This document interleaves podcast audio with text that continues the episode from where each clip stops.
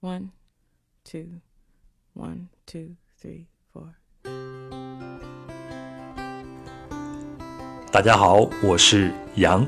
欢迎收听《环球声音游记·壮游者》。那今天呢，我们的目的地依然是奢华酒店。奢华不是资源浪费，酒店却是旅途中的家。住的好不好，有没有故事，将会作为一段旅途记忆。在讨论奢华酒店的上一期节目里，建筑师兼酒店控 Stephanie 为我们分享了关于奢华酒店的种种细节以及感受。那么在本集，我们将会聊一聊在国内一些具有客气性质的网红酒店，以及好的新中式酒店设计是什么样子的。另外，他还会告诉我们如何通过谈心术让酒店前台给你升级房型。奢华酒店有没有羊毛可以薅？又如何用平价来入住奢华酒店呢？这些问题将一一为您解答。接下来，跟我们一起进入奢华酒店的世界。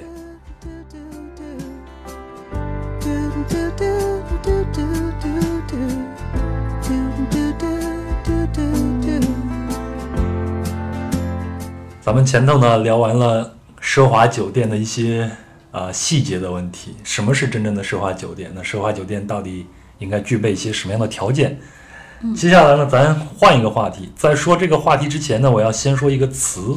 这个词呢叫做客奇。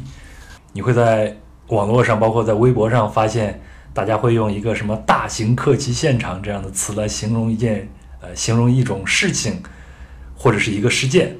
那什么叫做客奇呢？那这个词呢是来自于十九世纪的德国。那它的意思啊有两种说法，一种说法呢是在三明治上涂抹一些精美的东西来安抚孩子，另一种说法呢就是保留一些破烂儿啊，作为人生中某个时刻的纪念。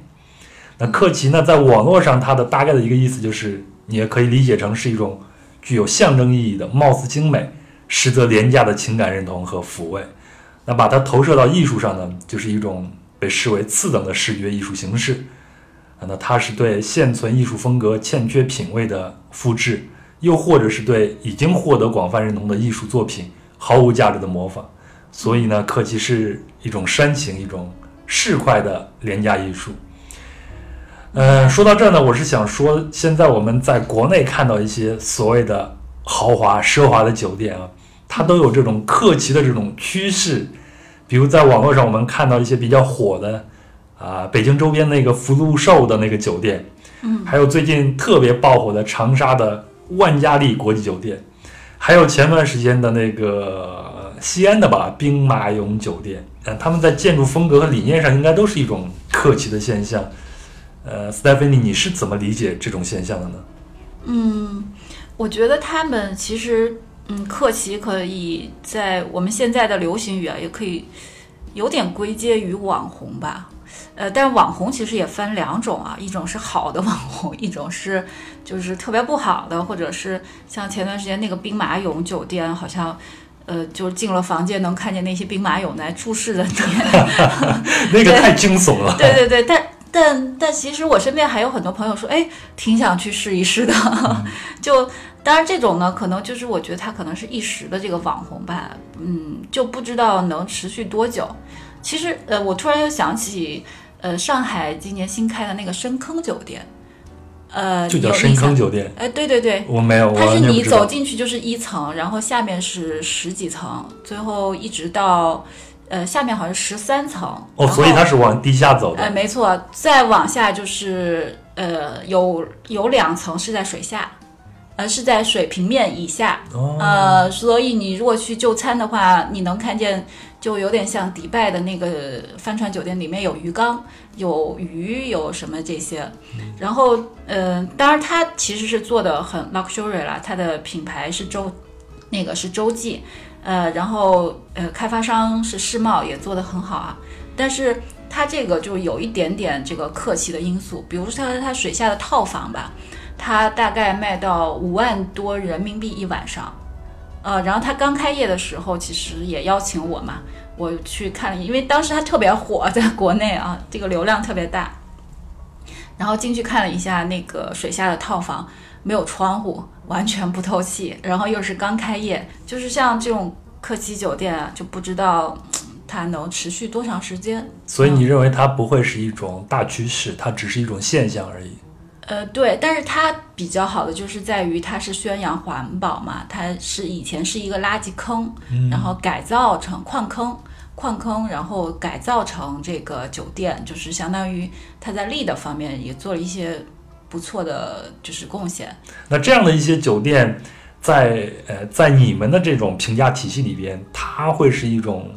什么样的情况呢？它是属于非常反常规的，还是？有可能能在商业上取得成功的呢？因为首先像刚刚说的这几个，除了深坑以外啊，它的投资并不高。呃，那么商业上来说，其实跟审美就没有就不太挂钩了。嗯。呃，如果它能做得很网红，它的投资回报是很容易就收回来的。呃，因为它投资并不高，所以如果它就是不管它是以什么样的方式去让你觉得，哎，你想去住，不管是因为它不好还是好。呃，那么商业它也是有可能成功的，嗯嗯，所以这个事情它其实要分两方面来看，一个是审美，另一个是商业上的。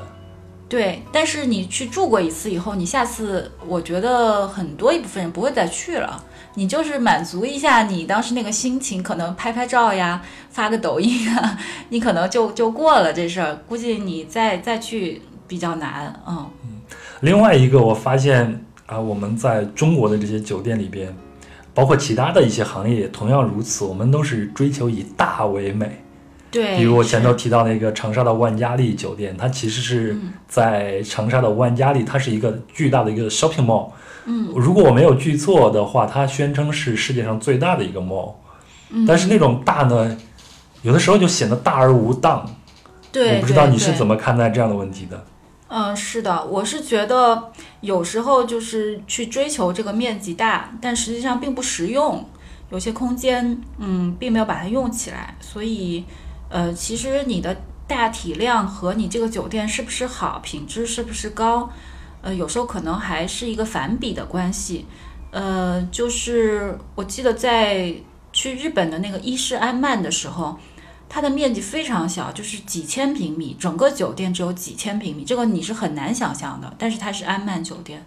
嗯，但是它服务啊各方面做得非常好。因为在国内的这种度假酒店吧，基本上，呃，建筑面积要做到三万平米起了，但是安曼能用几千平米，但是把平均房价，呃，不是平均房价，就是旺季的房价还能做到一万多一晚上人民币啊。就已经很成功了，就是你可以理解为它单平米的那个面积的挣钱的这个指数是最高的。嗯，我们接下来聊一聊酒店的设计感。那酒店的设计感它到底体现在哪儿呢？我还有一个特别好奇的一个问题，就是嗯，实用性和美观性它是可以融合在一起呢，还是它是一个天生的一个悖论呢？有的时候我就觉得我们的酒店设计的有点过了，有点 over 了。呃，先回答第一个问题吧，就是酒店的设计感。呃，一般来说呢，建筑设计会对酒店的功能方面会有比较大的影响。但是，一般我们如果提到酒店的设计呢，一般是指酒店的室内设计顾问，或者是包含了这个景观设计顾问。呃，尤其是在度假酒店啊，这个特别重要。呃，比如现在比较火的一些酒店设计大神啊。就是像中国比较好的一些新中式酒店，你会发现它的室内设计师都是外国人，就是嗯，像雅布呀、Carry Hill 啊，就是做安曼比较多的那个，还有还有 Jim Michelle Gansy，就是你就会发现，呃，好像有些就是外国人，他把握你那个中国的那个度啊，可能会把握的比较好，就是做出来又洋气。又又能感觉到中国的元素，嗯，我想问一下，新中式酒店是一个什么概念呢？那它是不是相应的呃对应着有一个中式酒店或者旧中式酒店呢？呃，就是传统的中式呢，就是叫中式，比如说它可能就是有一些呃像明清的元素啊，嗯，但新中式呢，可能就是在中式的那个 呃。基础上可能是把它简洁化了，嗯，因为中国古代的那些家具也好，还是格栅呀，各种茶具，它可能就会稍微线脚会比较多。然后，但新中式呢，就是看起来一看就是中国的东西，但是它比较简洁。呃，现在国内做的比较好的酒店，比如说像杭州的西子湖四季，呃，杭州的博悦酒店，呃，还有上海像衡山路十二号，这些都是就是新中式做的还蛮好的酒店。但设计师呢，主要的这个就是室内设计师啊，都是外国人。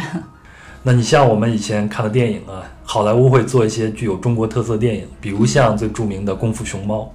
对那它既保持了好莱坞的这种叙事的传统，但是它里边有很多的中国中国元素在里边，就是既能让中国的观众也能接受，也能让西方的观众接受。那如果我们把这个例子投射到这个酒店里边，那你觉得这些外国的设计师他会摒弃哪些以前的中式酒店里边的元素？这个可以用一个比较典型的案例来说，就是上海，就是应该是安曼最新开的上海的养云安曼，然后当时是由 Carol Hill 设计的，呃，它在里面呢就是做了两种截然不同的，呃，应该叫房型还是或者是这个哈，呃，其中的有几栋呢叫古宅，它是由中国传统的那些呃民居。它从南方把这些木头运过来，每一块都编了号，嗯，然后到了上海呢，它把它进行还原，然后又拼接起来，然后能让你感受到这个其实是中国最古老的中式的建筑。像徽宅呀、呃，像徽宅，对没错。然后它里面你走进去呢，会感受到，呃，那些柱子呀，包括上面的一些斗拱啊，就因为中国以前就是不用任何一钉一一个胶，对，榫卯结构，像硬件的木塔一样。嗯，是的，是的。然后你能感受到那种，以及就是那个木头可能腐朽了，它会有一些历史的痕迹。然后在里面呢，但是会稍微觉得有一点就是有点阴森的感觉，可能因为呃，一个是天气吧，还有就是这种古老的建筑会，当然它售价其实非常贵，可能大概人民币五万块钱一晚上，非常大的一个四合院儿，然后非常讲这个呃进出的这么几进几几个院儿这样的一个做法。呃，然后呢，它在旁边又做了一些我们叫新中式的这个建筑，它是新盖的。新盖的建筑，然后它里面会家具啊，还有这些都是看起来像中式，但是更贴近人的生活。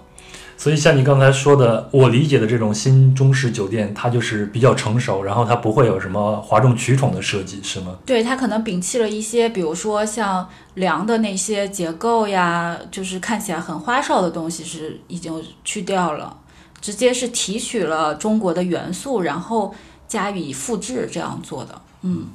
那我们之前聊的时候，你也说，啊，这些外国设计师他在做我们的新中式酒店的时候，会采用一种叫包豪斯主义的设计风格，是吗？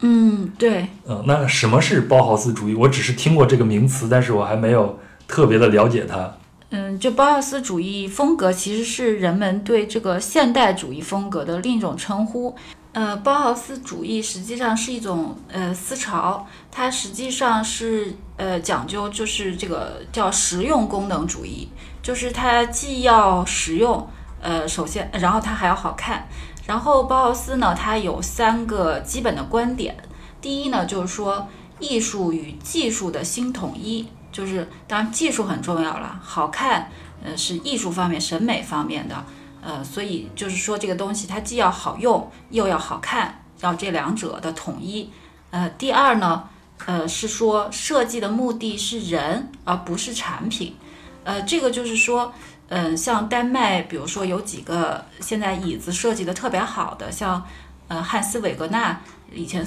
设计的那些椅子，就是既好看又很好做，它是以人为本，并不是说这东西我就设计出来，管你 坐着舒不舒服。呃，所以这个也是很重要的一点。第三呢，就是说设计必须遵循自然与客观的法则来进行。当然，这个可能是说就是可持续发展方面是有要求。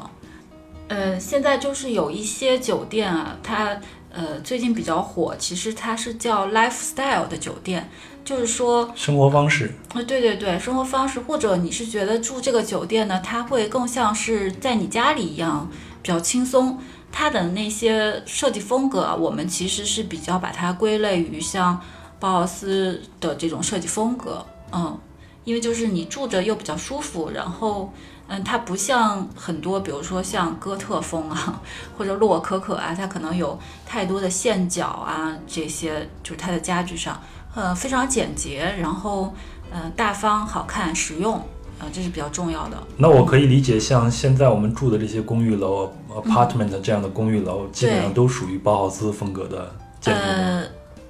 对，可以，呃，但不能一概而论，要看首先它的，比如说公寓里面的家具设计啊，是不是嗯、真的很实用。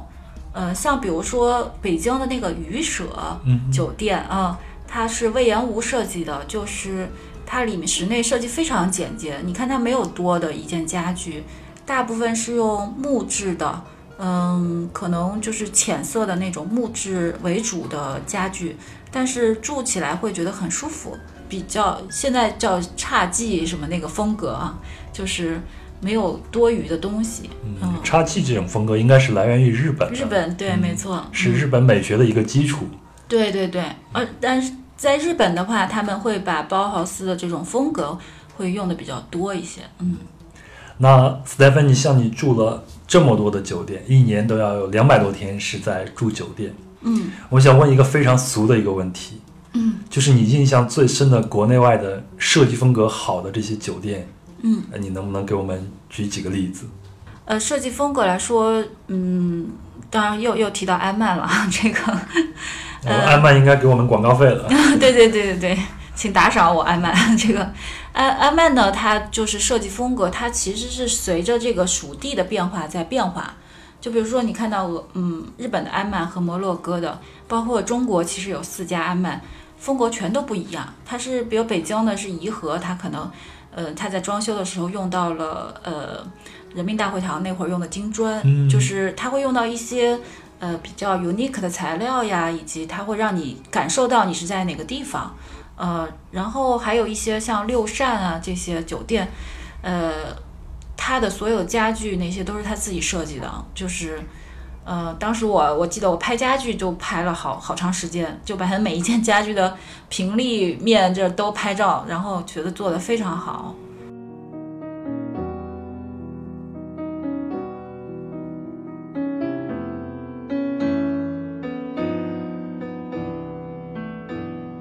大家好，我是壮游者的主播杨，在这里呢，想和大家交流一下。如果您喜欢壮游者的节目，请顺手分享给身边的朋友，也非常希望您能够在喜马拉雅 FM 和苹果播客 Podcast 里边订阅、评论和打星。只有这样，才能让更多的人知道壮游者的存在。如果想联系到我呢，请在微博搜索“壮游者杨”，或者添加微信公众号“壮游者”，然后留言就可以了。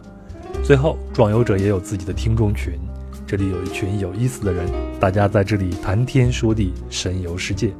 您可以在节目简介里找到添加方式，或者直接添加微信幺三四三六九二九九五二，他就会将您拉到群里边。再次感谢大家，我们继续我们的节目。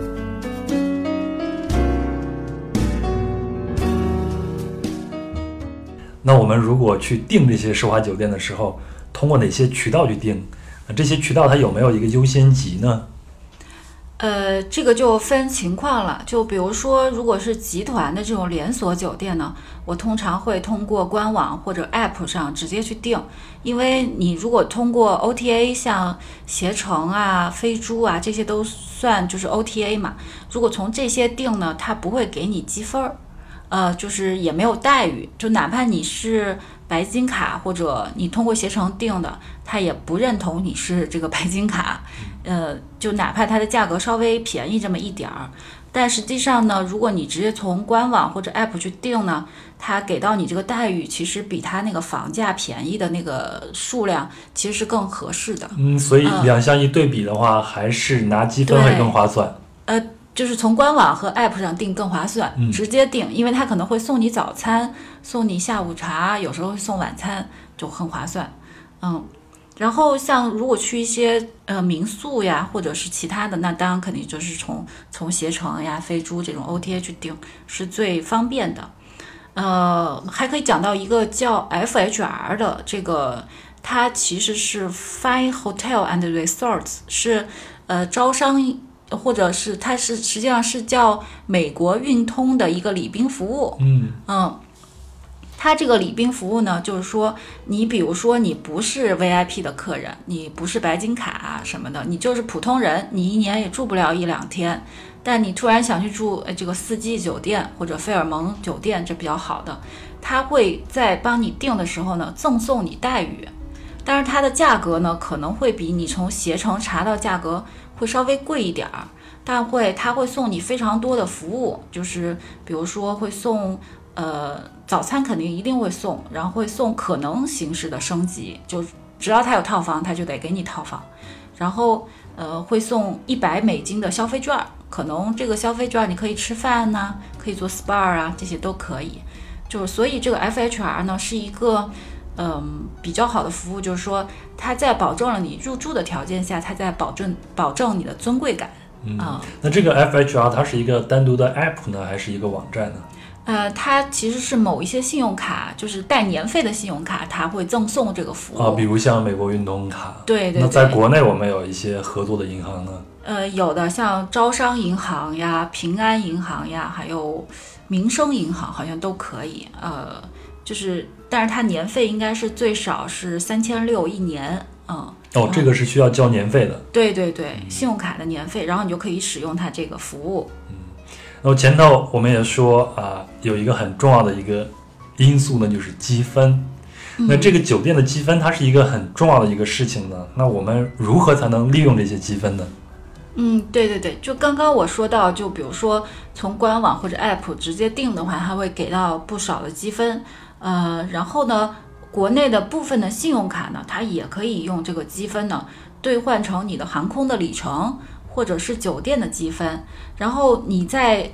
住下次在住酒店的时候呢，你就可以用酒店的积分呢去兑换你的免费的房晚，然后就是就就相当于可以免费的住这个房间了。嗯嗯，所以这也就是为什么我说，呃，比如说以前王董事长是花两千美金去订房晚，但是我现在我们可能花两百美金就能住到两千美金的这个待遇。啊，对对对，就是就是说，你可能通过积分去订房，然后当然你可能之前在是一些高级会员，他把你升级到套房，然后呃再赠送一些餐饮服务。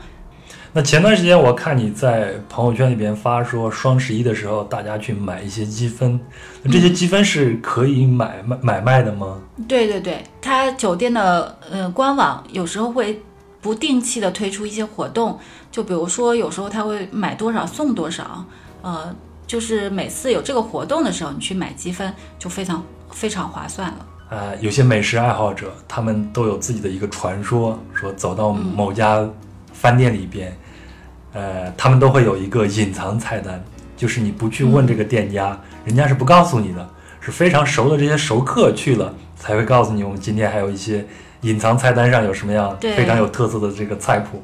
那像这种奢华酒店，它会不会有一些所谓的隐藏菜单或者是隐藏服务，只有你们这些行家才了解，才会去使用的呢？呃，这个就是呃点比较多啊，当然就 看你有时候用不用得上。呃，有一些人呢，可能就是到了酒店就比较匆匆的办入住，办完了他可能也不我我怎么就是这样。也不怎么在酒店享受，所以就是呃很快就离店了，所以可能也感受不到这些服务。呃，一般我其实说的比较多的，其实是一个谈心的服务，呃，不不能叫服务吧，叫谈心升级。嗯，普通订房的客人来说啊，即使你不是什么等级客人，嗯、那酒店一般是视同你就普通客人，他也不会给你升级房型。但有时候呢，你可以通过你跟前台的聊天呢，让他给你升级，呃，而且是免费的。呃，就比如说，有时候你可以跟他说，哎，你们酒店蛮好的呀，我觉得特别不错。要先夸一下。呃。对对对，先夸一下。哎，他就他就很骄傲，因为他觉得他在这里，呃，供职他非常开心。然后你就说，哎，我其实是就是嗯，回头。嗯、呃，你们有没有更好的房间？因为今天，比如说是我的纪念日啊，或者是什么，我想住好一点的房间。回头我会在呃点评上给你们一些好评，嗯或者我甚至能在点评里提到你的名字。然后，呃，一般这个时候他他就会会给你一些。你这个不是谈心生你，是勒索呀！没有没有，我们这个晓之以理的。然后有时候呢，比如说我会带我父母去住一些。呃，度假酒店，然后我可能会说啊，你看我带我父母来，我父母多不容易，辛苦了这么 大半辈子，是吧？呃，也没住过五星酒店，就是你能不能给一个好一点的房间，让他们也享受享受？哎，一般这种情况他是非常买账的，就是他甚至有一次他是给了我一个很大的套房，带阳双阳台的那种。然后，当然父母也很开心啦，住的。有时候他会，我会说，哎，你能不能多送我一个早餐？因为有时候很多人就，其实酒店有时候会住三个人嘛，就是其实是蛮正常的。呃，酒店其实他自己也知道，嗯，你愿意加床你就加个床，你不愿意加床他也他也不会查你。呃，这个主要是谈心服务哈。那我要再确定一点，这个谈心服务你主要。谈的这个对象是前台的这个人士，还是礼宾部的这些人士呢？啊，是前台的，因为前台他才有权利呃控制你住哪一间房。就是你去 check in 的时候，就需要开展你的谈心服务这个公式了，是吧？没错，没错。比如说我最近去住那个丽思，其实丽思来丽思卡尔顿，它其实是如果就是，呃，你万豪的高等级它是不认的，就是它是有自己的会员体系。但因为我当时到的很晚了，我当时到的是半夜两点钟，然后我就跟他说，呃，你看这么晚了，你套房也卖不出去，对不对？你还不如给我住一下，反正你空着也是空着。那个我明天早上比较早就走，然后你让我感受一下。哎，他很他其实蛮爽快，就给你套房的，就是你你你站在他的角度 聊一聊，就蛮正常。你这个是马上就抓住了他的痛点。所以才能给聊出来这样的。现在各大各大这个酒店，它对评分就 comments 非常在意啊，因为呃，如果你是从官网或者 app 上直接订的房，呃，酒店是呃应该是集团吧，集团会直接往你的邮箱里发邮件，它是完全没办法控制，所以经常会有客服经理，他们专门有这个。这个角色会给你打电话说：“哎，请记得给我们打十分啊，因为九分才及格。但有时候你不知道，你可能觉得哎六分就可以了。他专门有经理会给你打电话，因为如果低于九分，对于他们说是很严重的事情了。哦，听起来怎么像我在淘宝买个东西，然后没有给好评，给个中评，然后马上有个电话就飞过来了。对对对，我要杀你全家，会补偿你的。嗯。那除了这些以外，还有没有其他的一些我们都能用得着的一些服务？你觉得特别值得跟大家分享的呢？嗯，还有一些就是像 luxury 级的酒店，它很多都有管家服务。呃，这种管家就是从你一进入酒店一刻开始，呃，它其实能帮你，有点像我刚我们刚刚说的礼宾服务，但是它更一对一，它完全针对于你。比如说有一天我说想要喝点热水，我打电话给管家，我说给我来一壶热一个烧水壶，因为欧洲都没有烧水壶。然后呢，他就说哦，你是想喝茶还是咖啡吗？我说你管我，你给我拿个壶过来就好了。然后过了一会儿，他就端了一整套，就是带各种茶、带各种咖啡，然后带着热水壶的这么一个托盘进来了，就是。嗯，他会把这些服务做得特别好。那你这个 VIP 客人也太不好伺候了，你管我？因为我这不知道怎么接话，这个 我是就是想喝热水而已。你就说我来自于中国，应该他就明白了。对对对对对，中国人的习惯嘛。呃，然后还有一些，比如说像免费洗衣、免费擦鞋，呃，这些是部分酒店会有的。这个你可以就是入住前呢就。就就看就看一下他那个条款上写的，嗯，还有一些呢，就是像贵宾待遇，我刚刚说过了，嗯，就是他会送你早餐，呃，送你升房，然后送延迟退房，就是你可以到下午四点，第二天下午四点之后退房，呃，然后他还会送你行政酒廊的待遇，就是你可以免费进入行政酒廊，而且行政酒廊呢，基本上到了晚上有两个小时，它叫 Happy Hour 的时间是可以吃热食的。所以就是说，如果你有贵宾卡呢，你基本上早餐跟晚餐都是免费的，就可以都在酒店吃。中午就饿一顿就好了。呃，对，早早餐吃晚一点就好了，十点十一点吃完，然后晚上吃一顿就好了。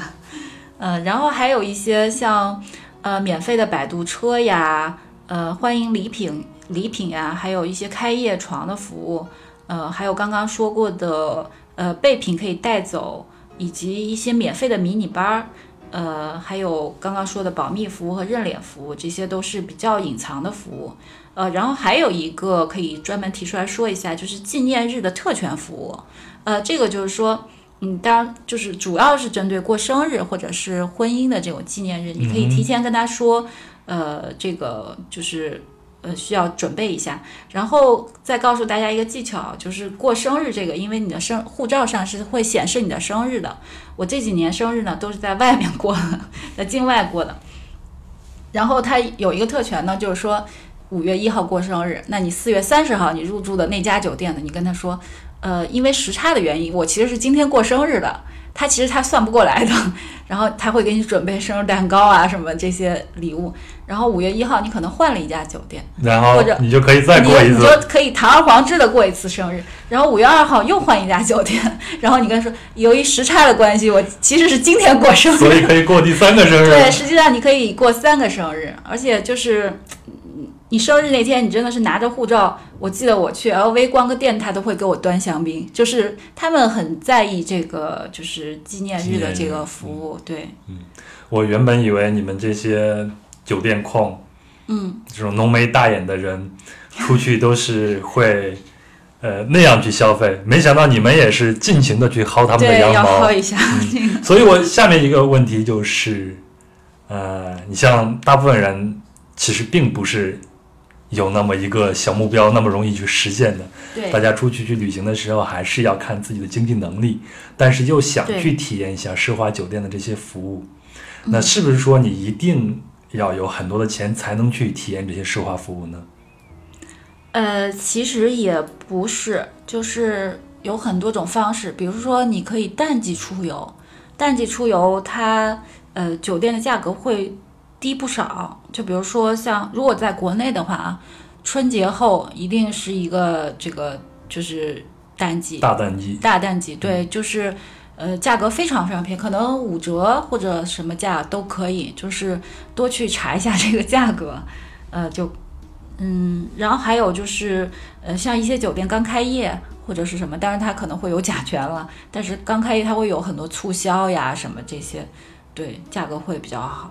然后还有就刚刚说的那个积分兑换，去买积分然后来兑换酒店。呃，就也可以用很少的钱住到比较好的酒店。嗯，还有就是谈心升级服务，对对对，还有就是合理的利用时差去来一年过三次生日的纪念日特权服务，这样你就会体会到更多更多。是的，是的，是的。好，那我那我们来最后一个问题，你像我呢去住青年旅社，你会发现基本上每个国家每个地区的风格都是不一样的，因为它毕竟是属于民宿嘛。对，啊，你比如在东南亚，你可能会发现，你如果要进入这种公共区域，你就要脱鞋。但是你在欧洲、在美洲，你就不需要，甚至它地毯你都不需要去脱鞋。那你在非洲的个别地区呢？因为治安不好，你住的那个青旅它可能跟监狱一样，然后外面有这种铁栅栏。嗯而在南美呢，你比如像我在秘鲁的库斯科，我就能住进他们当地的那种古宅子、深宅大院一样。哦，当然，你在这里边你碰到那些人也是不一样的。那这些人身上你能感受到各个国家、各个不同民族的人的不同的性格。嗯，但是我们前头也说到，这些奢华酒店它的很多服务它是标准化的。对那，这种标准化的服务会不会损失一些所谓的旅行中的在地感呢？就是那种非常 local 的那种感觉呢？嗯，呃，其实有一些就是 luxury 这一档的酒店还好，因为它会在设计上，呃，会能看出当地的特色。比如说迪拜呀，有一些土豪酒店，虽然它那些品牌，比如像宝格丽，其实国内也有，但是一看就明显是在中东国家的风格。嗯、然后，嗯、这是在设计上的。呃，那么在这个就是餐饮上呢，就是比如说它的中餐厅啊，呃，不是中，就是那个在它的全日餐厅啊，还有它的特色餐厅里面会有一些当地的菜。当然，它那个当地菜呢，可能就是有一点改良了，呃，比较适应就是标准的那个口味，就没有像你去夜市上啊、吃的那么地道。实它是为全球旅行者来服务，它口味会稍微的统一化一点。没错，没错，它会稍微改良一些，嗯，然后但是也能体会到一些一些这个在地感，嗯，以前我们俩人聊过我们都非常喜欢的一个墨西哥的小城市叫瓜纳华瓜纳托。华托，没错。然后我们在聊的时候发现，我们俩人去的根本就是两个地方一样。对对对，因为你每天都会住在一个好的酒店，那段时间你刚好还是要在复习，准备一个考试，对吗？对我在那个酒店考了，因为我们那个考试是在二十四小时内完成就可以，当时基本上一直在考试。所以你像我在那个瓜纳瓜纳华托去玩的时候，就是穿街走巷，山上到处都去走一走。你可能就是在酒店里边看着你的窗外的 view，非常漂亮的那种感觉。但是也损失了一些体验吧，嗯就是对但是，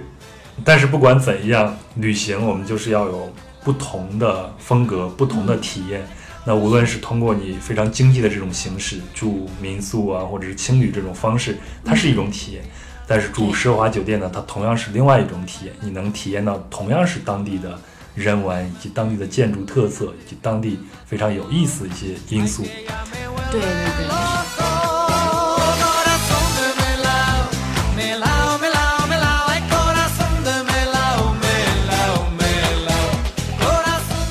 以上就是关于奢华酒店的全部内容了。非常感谢 Stephanie 的分享，也非常感谢您的收听。也要特别告诉大家，Stephanie 呢现在是定制旅行业的创业者。如果你想联系到她，并和她一起进行一些高端小众旅行的话，请添加公众号“奇遇安兰客”。奇呢是奇怪的奇，遇到的遇，安全的安，波澜的来，以及客人的客，奇遇安兰客，然后给他留言就可以了。最后，如果您喜欢本期的节目，请顺手分享给身边的朋友，也非常希望您能在喜马拉雅 FM 和苹果播客 Podcast 里边给我们订阅、评论和打星，只有这样，才能让更多的人知道壮游者的存在。如果想联系到我，请添加微信公众号“壮游者”，然后留言。最后，壮游者也有自己的听众群，这里有一群非常有意思的人，大家在这里谈天说地，神游世界。您可以在节目简介里找到添加方式，或者直接添加微信幺三四三六九二九九五二，他会将您拉进群。再次感谢大家，顺祝大家秋安，我们下期见。